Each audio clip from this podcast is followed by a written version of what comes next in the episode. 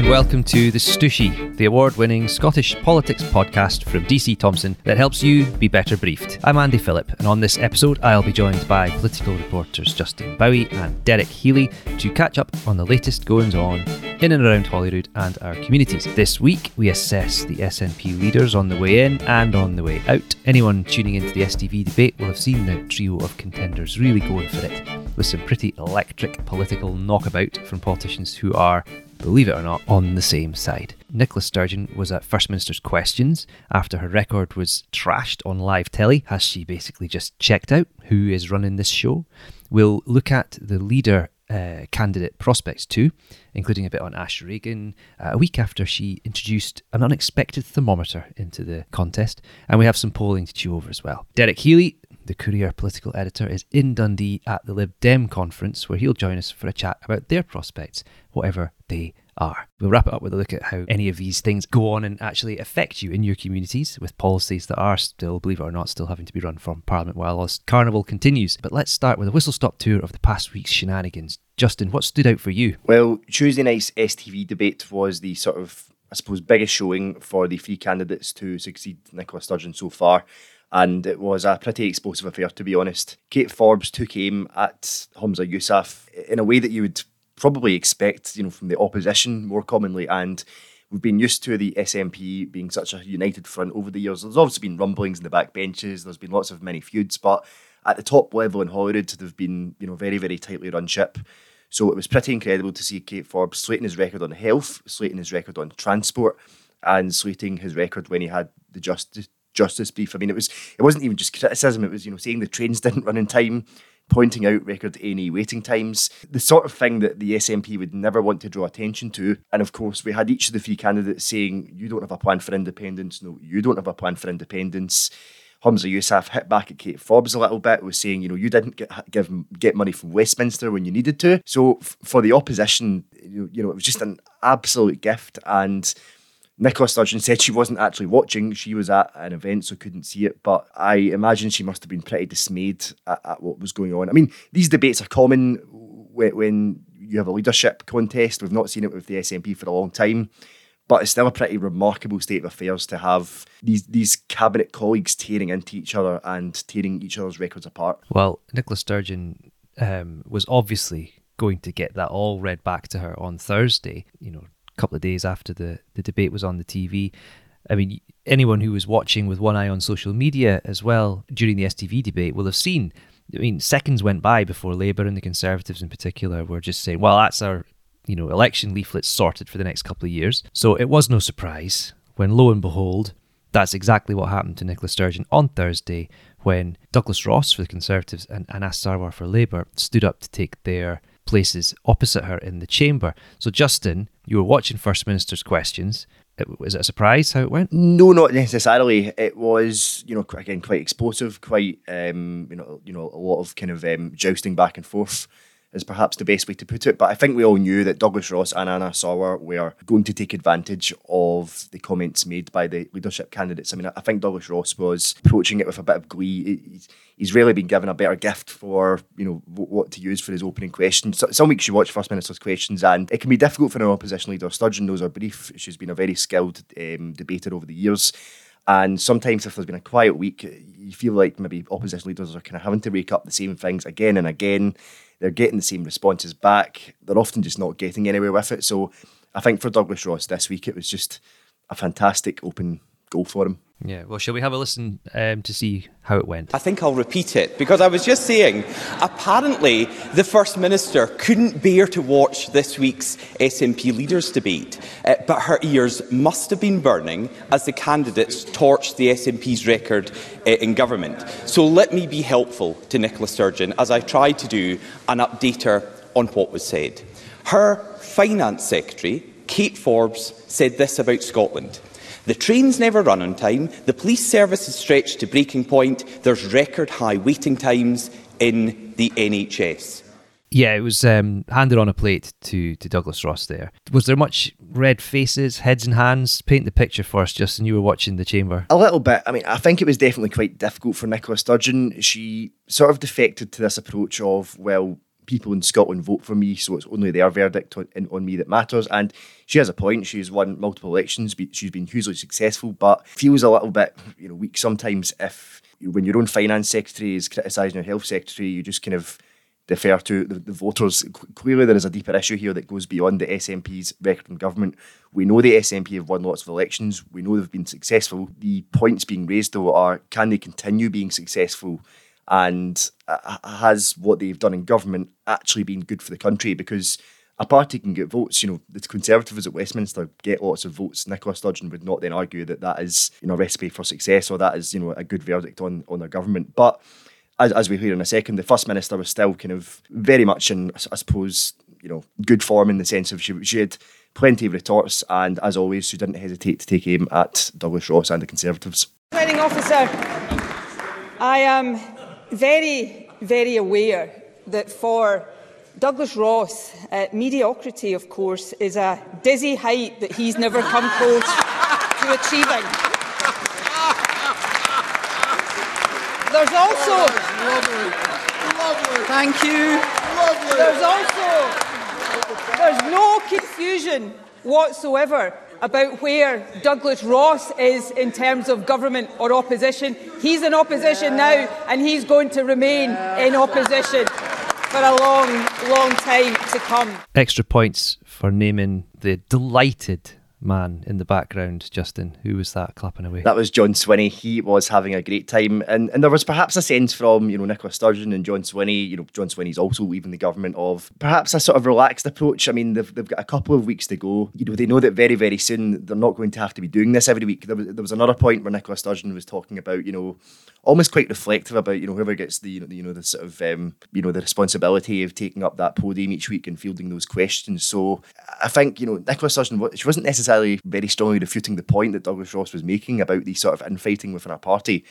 But there was still an almost relaxed sense of, you know, after years of having the top job, she's almost past this and she'll never resist an opportunity to take a pop at Douglas Ross.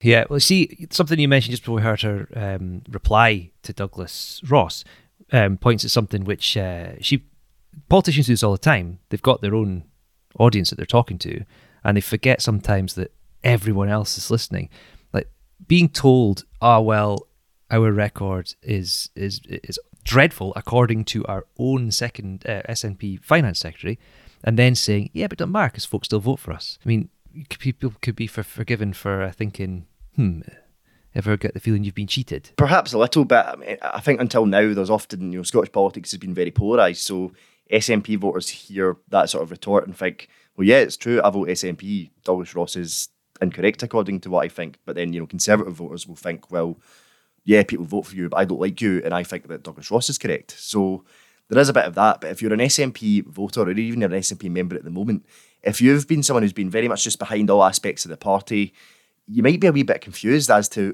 what on earth is going on here. What, what you know, there, there will be people out there who perhaps like Humza Yousaf and Kate Forbes. You know, not everybody is necessarily completely split on either side at the moment. It's not necessarily going to be entirely polarised. So yeah, I do wonder if there's some SNP voters thinking, wait a minute, this is this is a fair point that's been made and it's not really been refuted. Well, Anas Sarwar was also uh, taking his regular spot, asking questions of Nicola Sturgeon. So, what did he have to say? Presiding officer, week after week, I have asked the First Minister about the NHS, and week after week, she has defended the indefensible and asked patients to accept the unacceptable.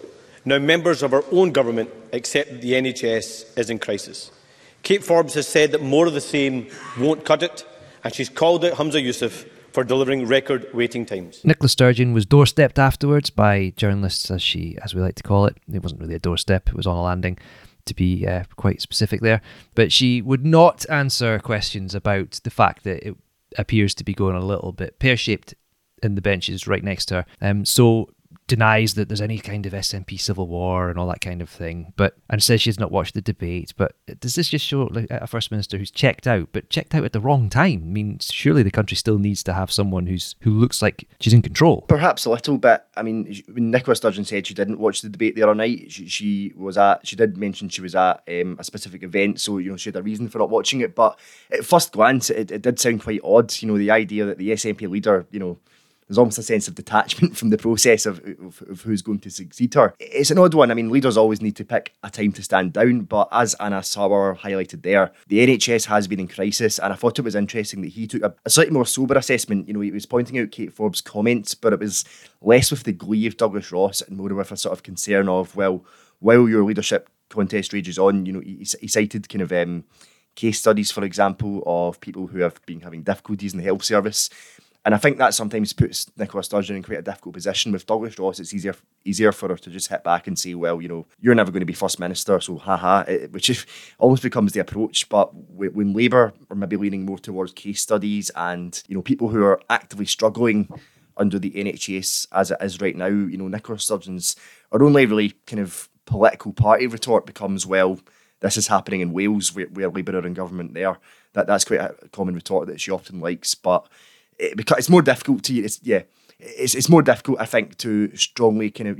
It's difficult to fall into that sort of political back and forth, you know, when when sober case studies are being brought up. So I thought it was interesting that Anas Sarwar to sort of deploy a more sober approach. We did take a little bit of a, a deeper look at some of the claims that are being made by the candidates of each other, uh, as we've already discussed and as the opposition leaders have already pointed out. Kate Forbes perhaps surprised a lot of people with how focused she was on Humza's Humza Yousaf's record in not just his current brief and but but all his government roles stretching back as a as a stick to beat him um, as a, as a as a potentially bad first minister.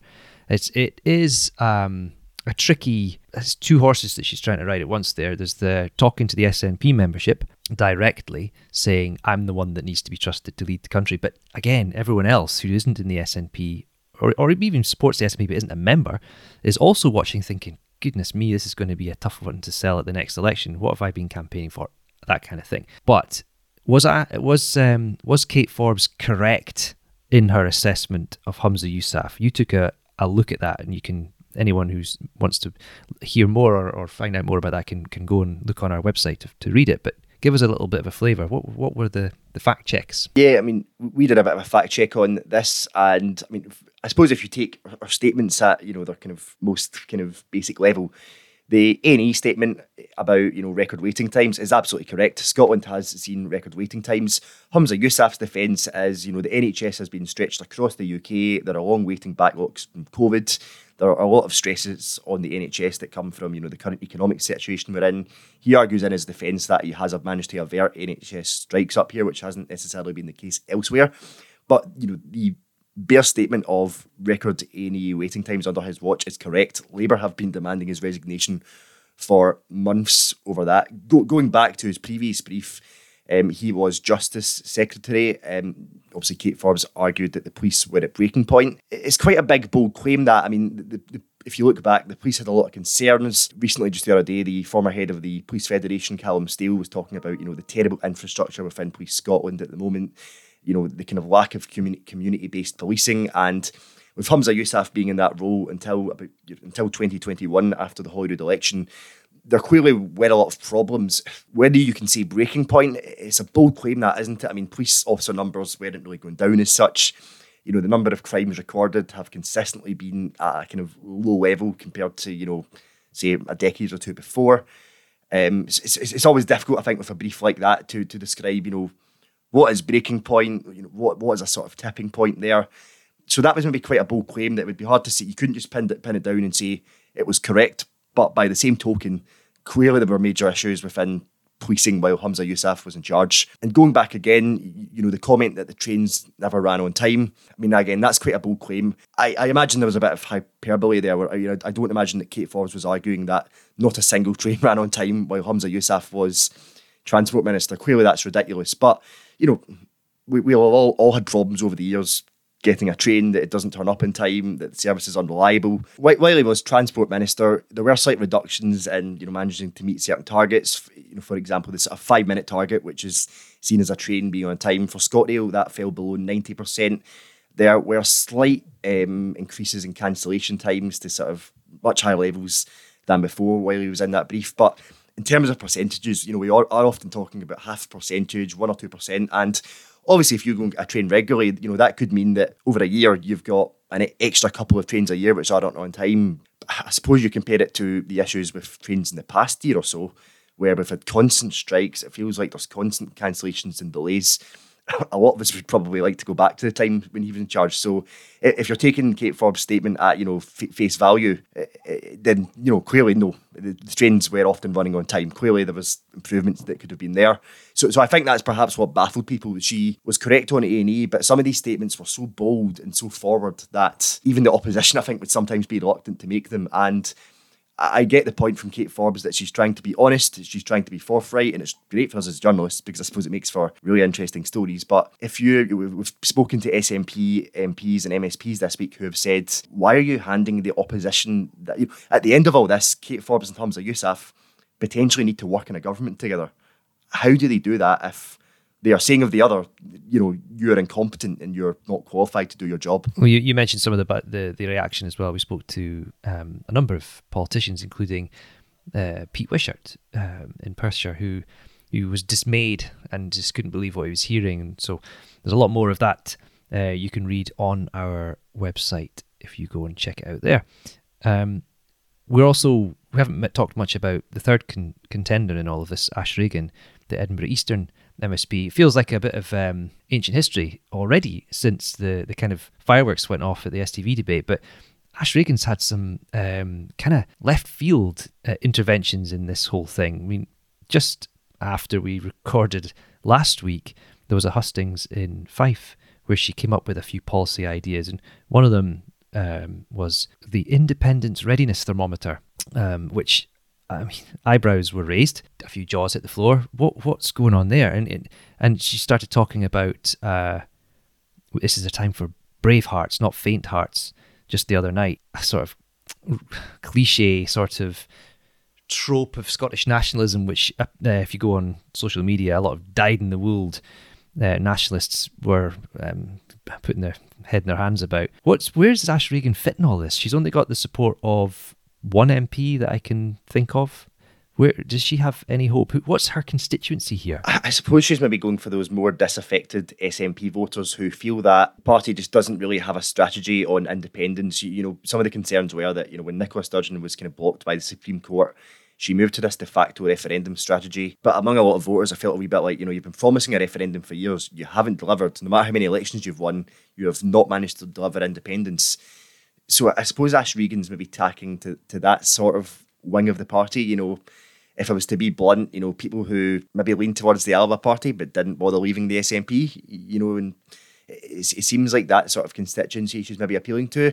I mean, it, when you look at polls, you know, there is slight support for her there. You know, it's not as if she's lingering on like, you know, t- 10 people backing her, like in terms of members. There's clear support there. And it's, it's interesting to look, you know, I, believe the way the voting works for, for this contest, you know, preferences can be transferred between candidates. So how Ash Regan kind of leans in terms of, you know, who she would like to if, if she's not going to win, who she would prefer out of Humza Yousaf and Kate Forbes, and who her supporters would back there, could end up being pretty key to this contest. So I, I think it's an interesting one, and I, and I, thought it was quite interesting during the debate um, in STV where, where Humza Yousaf, during one of his questions to her, almost took a step back from these sort of criticising each other to say, you know, do you agree that the UK government's policy to you know asylum seekers is bad, and it was almost a little bit of a reach across the aisle. Here's an easy question. Here's a sense that we are all on the same side here. You know, I, if if your voters want to vote for you, fine, but I also want your voters to to like me as well. But yeah, she, she is the outsider candidate, but she has an interesting role to play in this contest. I think. Yeah, um, I was just, I mean, there's only so much I can gain from attempting to second guess what our audience is thinking about hearing all these things, because obviously the only people who know how they're going to vote are the SNP members who are going to cast their votes um, in the not too distant future.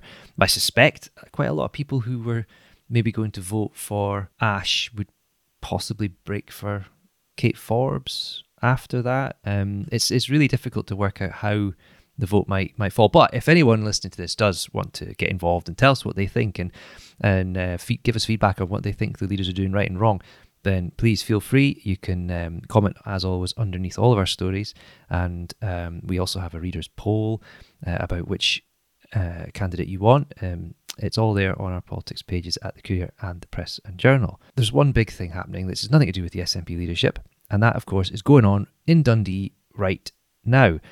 Derek Healy, the Courier political editor, is in the city of Discovery, where the Liberal Democrats are having their party conference. They are a party which is not exactly riding high in the polls or even uh, with representation in Parliament. Um, the UK leader Ed Davey will be there today, and uh, we're going to be catching up with them over the weekend. So I thought if Derek um, wants to, to join in from his vantage point at the conference hotel, give us the assessment, please, on are the Lib Dems ever going to capitalise and perhaps what's going on with the SNP? Yeah, I think probably leaders of all the opposition parties will be looking on at this SNP leadership contest, rubbing their hands as the contestants sort of tear strips off each other. Um, it's obviously an interesting time in for Labour, who seem to be sort of in the ascendancy and and doing quite well under Anas Sarwar at the moment. We've discussed that previously on this podcast. Uh, Tories are obviously in second place, fighting for a life to hold on to it. And the Greens, after um, some good election performances, are now in government. So obviously the other party and all that are the Lib Dems. Um, I think it's a it's a huge ask to come back from the, the sort of really, really bad election results we've seen in recent years for the Lib Dems. Um, there's quite good news for them going into the conference today, and that they have just won a by election in Edinburgh.